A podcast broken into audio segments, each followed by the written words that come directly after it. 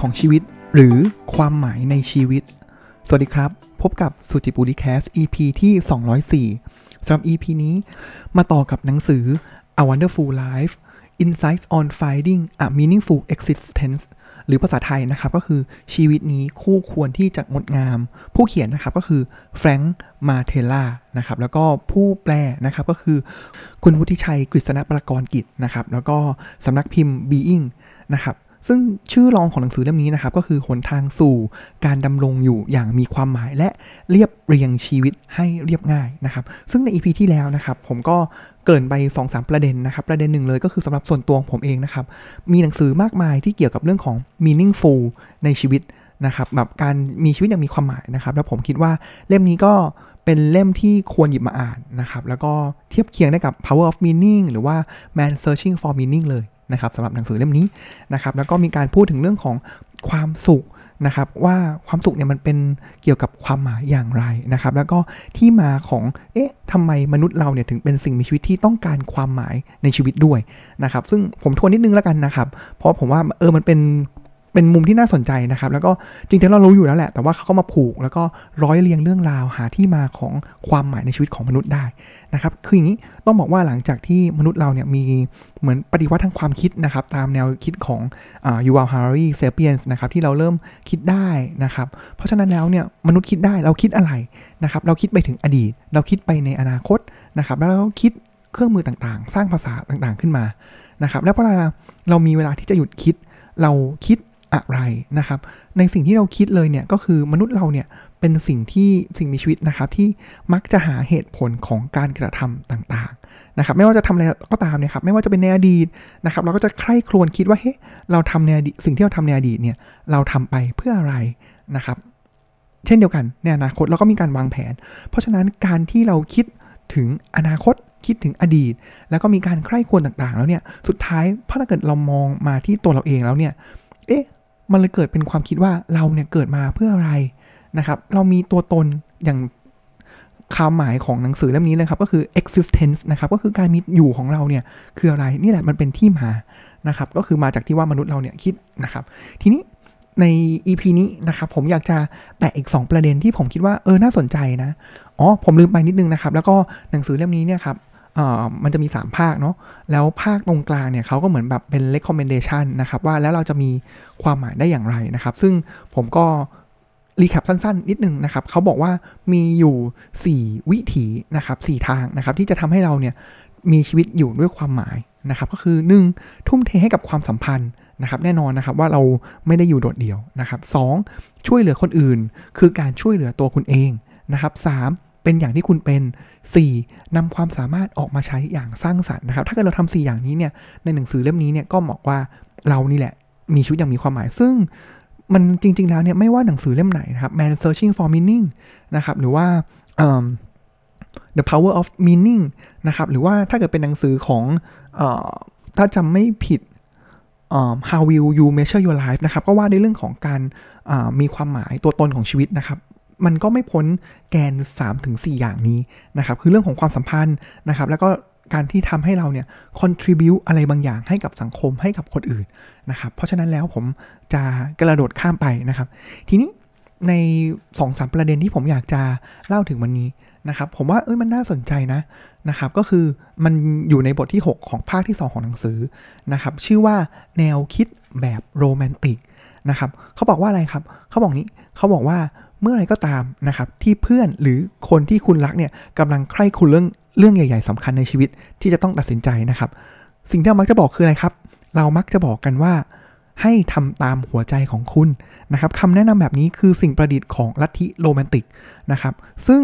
ก่อนที่จะมีลัทธิโรแมนติกนะครับ มันก็เป็นเรื่องปกติทั่วไปนะครับ ที่เราเนี่ยก็แค่อยู่ๆไปนะครับ เพิกเฉยต่อหัวใจแล้วก็ทำหน้าที่ของตัวเองเนี่ยไปวันๆนะครับ แต่ว่า เขาบอกว่าสำหรับพวกที่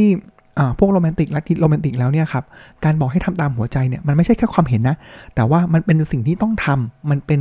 คำสั่งเสียมากกว่านะครับ ทีนี้ประเด็นนี้เนี่ยมันนำพาเราไปสู่อะไรล่ะครับ เราคุ้นไหมครับ เขาบอกว่าวิธีคิดแบบนี้มันถูกเอามาใช้เกี่ยวกับเรื่องงานนะครับเรื่องงานกับชีวิตเราเนี่ยมันผูกพันกันเป็นอย่างมากนะครับคือบอกว่าอย่าไปยอมทนทำงานอื่นใดที่เราไม่ชอบ ให้ค้นหาเสียงเรียกร้องของหัวใจอ่าเห็นไหมฟังดูคุ้นๆไหมครับ ซึ่งกี่ครั้งกี่คนแล้วเนี่ยครับมันมันเหมือนเป็นสิ่งที่กรอกหูเรามาในทุกที่ทุกทางนะครับ ไม่ว่าจะเป็นจากโฆษณาในภาพยนตร์ ในเพลง ในหนังสือแนว how to นะครับ ว่าคุณไม่ควรจะปักหลักกับความรักการงานชีวิตหรือความสุข ซึ่งนัยยะของสิ่งเหล่านี้นะครับก็คือเราทุกคนเนี่ยล้วนมีเสียงเรียกร้องจากภายในนะครับ somewhere somehow สักที่หนึ่งแน่นอนนะครับ แต่ว่าจะหามันให้เจอนะครับ เป็นหน้าที่ของเราที่ต้องหามันให้เจอนะครับ แล้วเราก็จะได้รู้ว่าเราเกิดมาบนโลกนี้เนี่ยเพื่ออะไรนะครับ เพราะฉะนั้นแล้วเนี่ยสิ่งที่ลัทธิโรแมนติกนะครับทำก็คือนำเอาความเห็นเรื่องของการเรียกร้องอ่า เขาย้อนไปนิดนึงครับว่าเขาลากไปแล้วนะครับว่ามันคือเกี่ยวข้องกับทางศาสนาโดยเฉพาะคริสต์นะครับจากการที่ปกติแล้วเนี่ยก่อนหน้านี้เนี่ยครับสิ่งที่เราทำเลยเนี่ยครับถามว่าไอการเรียกร้องเนี่ยมันเรียกร้องจากใคร ก่อนที่จะบอกว่าเป็นเรียกร้องจากในใจเรานะครับ จริง ๆ แล้วก่อนหน้านั้นเนี่ยคนที่เรียกร้องเนี่ยเราทำตามสิ่งที่พระเจ้าเรียกร้องนะครับแต่ว่าลัทธิโรแมนติกเนี่ยครับ ดึงเอาอำนาจตรงนั้นจากพระเจ้าเนี่ยครับมาใส่มือเราเอง มาใส่หัวใจเราเองนะครับเพราะฉะนั้นแล้วเนี่ยมันจึงยังมีภารกิจที่แท้จริงเพียงหนึ่งเดียวในชีวิตของคุณนะครับที่คุณจะต้องเกิดมาทำมันนะครับแต่แทนที่จะถูกกำหนดโดยพระเจ้านะครับ แต่ว่าลัทธิโรแมนติกบอกว่าสิ่งเหล่านี้เนี่ยมันอยู่ภายในตัวเราเนี่ยเสมอมานะครับทีนี้ครับนอกจาก ทีแรกเนี่ยเสียงเรียกร้องของเราเนี่ยมาจากพระเจ้าใช่ไหมครับพระเจ้าเป็นผู้กำหนดนะครับแล้วก็ลัทธิโรแมนติกเนี่ยก็ดึงมาว่ามาอยู่กับเรานะครับแต่ว่าจริง ๆ แล้วเนี่ยสิ่งที่หนังสือบอกนะครับก็คือส่วนผสมของการหลุดลอยนะครับจากศาสนานะครับที่ดึงมาอยู่เราแล้วเนี่ยจริง ๆ แล้วเนี่ยมันขึ้นอยู่กับอีกการพังอาจขึ้นมาของ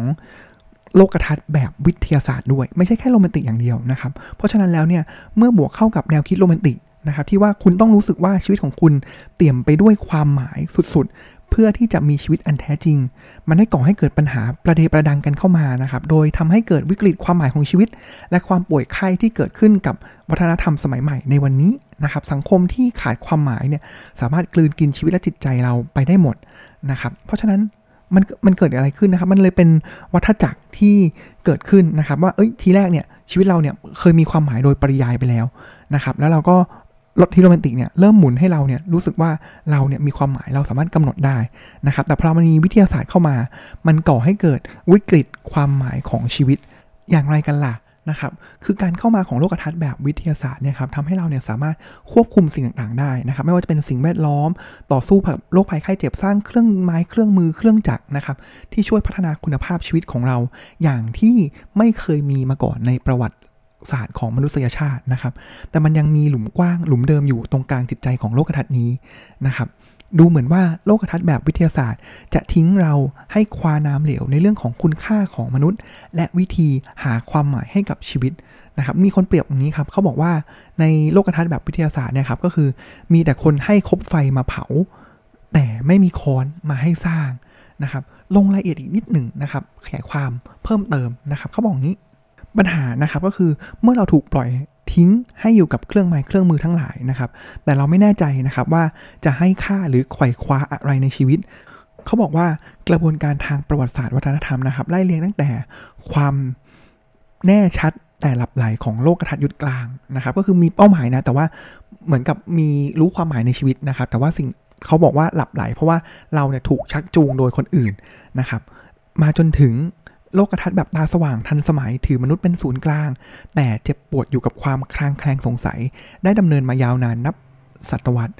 สิ่งที่หนังสือพยายามจะขมวดปมให้เห็นนะครับ ก็คือว่าการที่มนุษย์เราเนี่ยครับมีพัฒนาการทางวิทยาศาสตร์นะครับ มันกับมันก็มองว่าเป็นความก้าวหน้าของ โลกของมนุษย์เป็นอย่างดีนะครับ แต่ว่าในแง่ของกระบวนการทางจิตใจของปัจเจกนะครับ แต่ละคนเนี่ยเขาบอกว่ามันกลับเป็นเรื่องที่น่าเศร้านะครับ มันนำไปสู่วิกฤตที่รู้สึกท่วมท้นทั้งชีวิตนะครับ แต่ว่าก็ต้องขอบคุณนะครับที่ยังมีเส้นทางที่ทำให้หลุดออกจากหล่มนี้ได้นะครับ ซึ่งสิ่งนั้นเนี่ยก็คือเขาก็จะโยนไปถึง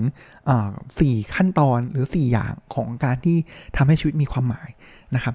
อีกมุมหนึ่งนะครับที่ผมจั่วหัวไว้ตั้งแต่ต้นนะครับ ก็คือมันเหมือนกับจริงๆแล้วมันเหมือนเป็นการทำความเข้าใจคำศัพท์นะครับ ว่าความหมายในชีวิต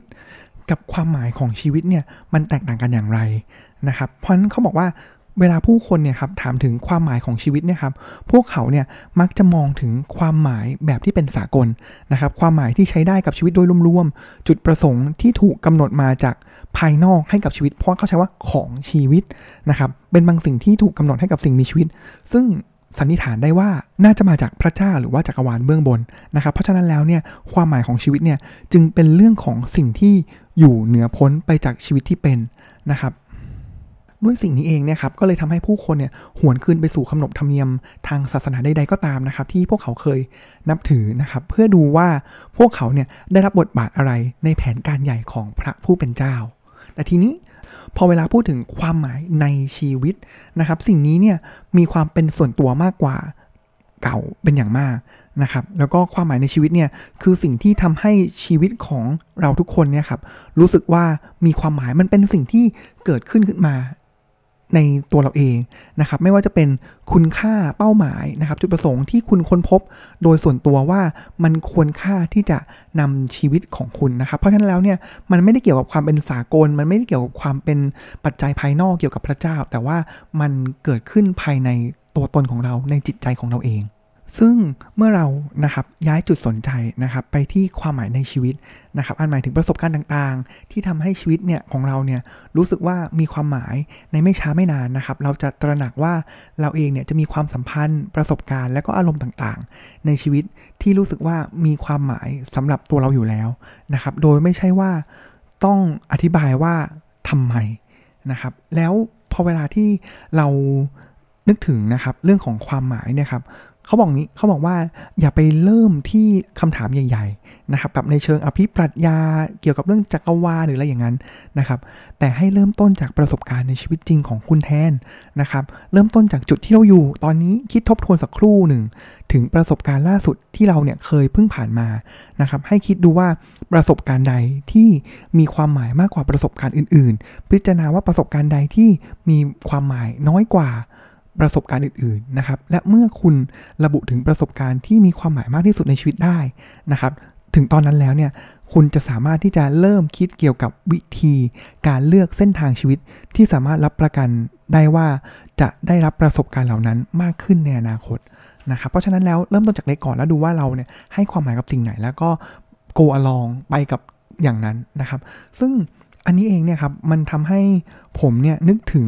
นะครับคำของที่ผมรู้สึกว่าผมชื่นชอบมากนะครับ แล้วก็เกี่ยวกับเรื่องความหมายชีวิต โดยอาจารย์ประมวลเพ่งจันนะครับ อาจารย์ประมวลเนี่ยมีครั้งหนึ่งนะครับเราอยู่แล้วว่าเขาก็เป็นคนสอนปรัชญาสอนเรื่องความหมายชีวิตนะครับ แล้วก็จะมีแกนกลางเป็นของพุทธมหายานนะครับ แต่ทีนี้เนี่ยมีครั้งหนึ่งนะครับ อาจารย์ประมวลเล่าให้ฟังว่า หลังจากที่อาจารย์ประมวลเนี่ยบรรยายเสร็จนะครับ แล้วก็มี นักศึกษานะครับ ก็เข้ามาถามอาจารย์นะครับว่าถามอาจารย์ประมวลตอนนั้นเลยนะครับ ว่าอาจารย์อาจารย์เนี่ยเกิดมาเพื่ออะไรนะครับ จริง ๆ แล้วความหมายของคำถามว่าเกิดมาเพื่ออะไรเกิดมาทำไมเนี่ยมันก็คือเรื่องของความหมายในชีวิตนั่นแหละ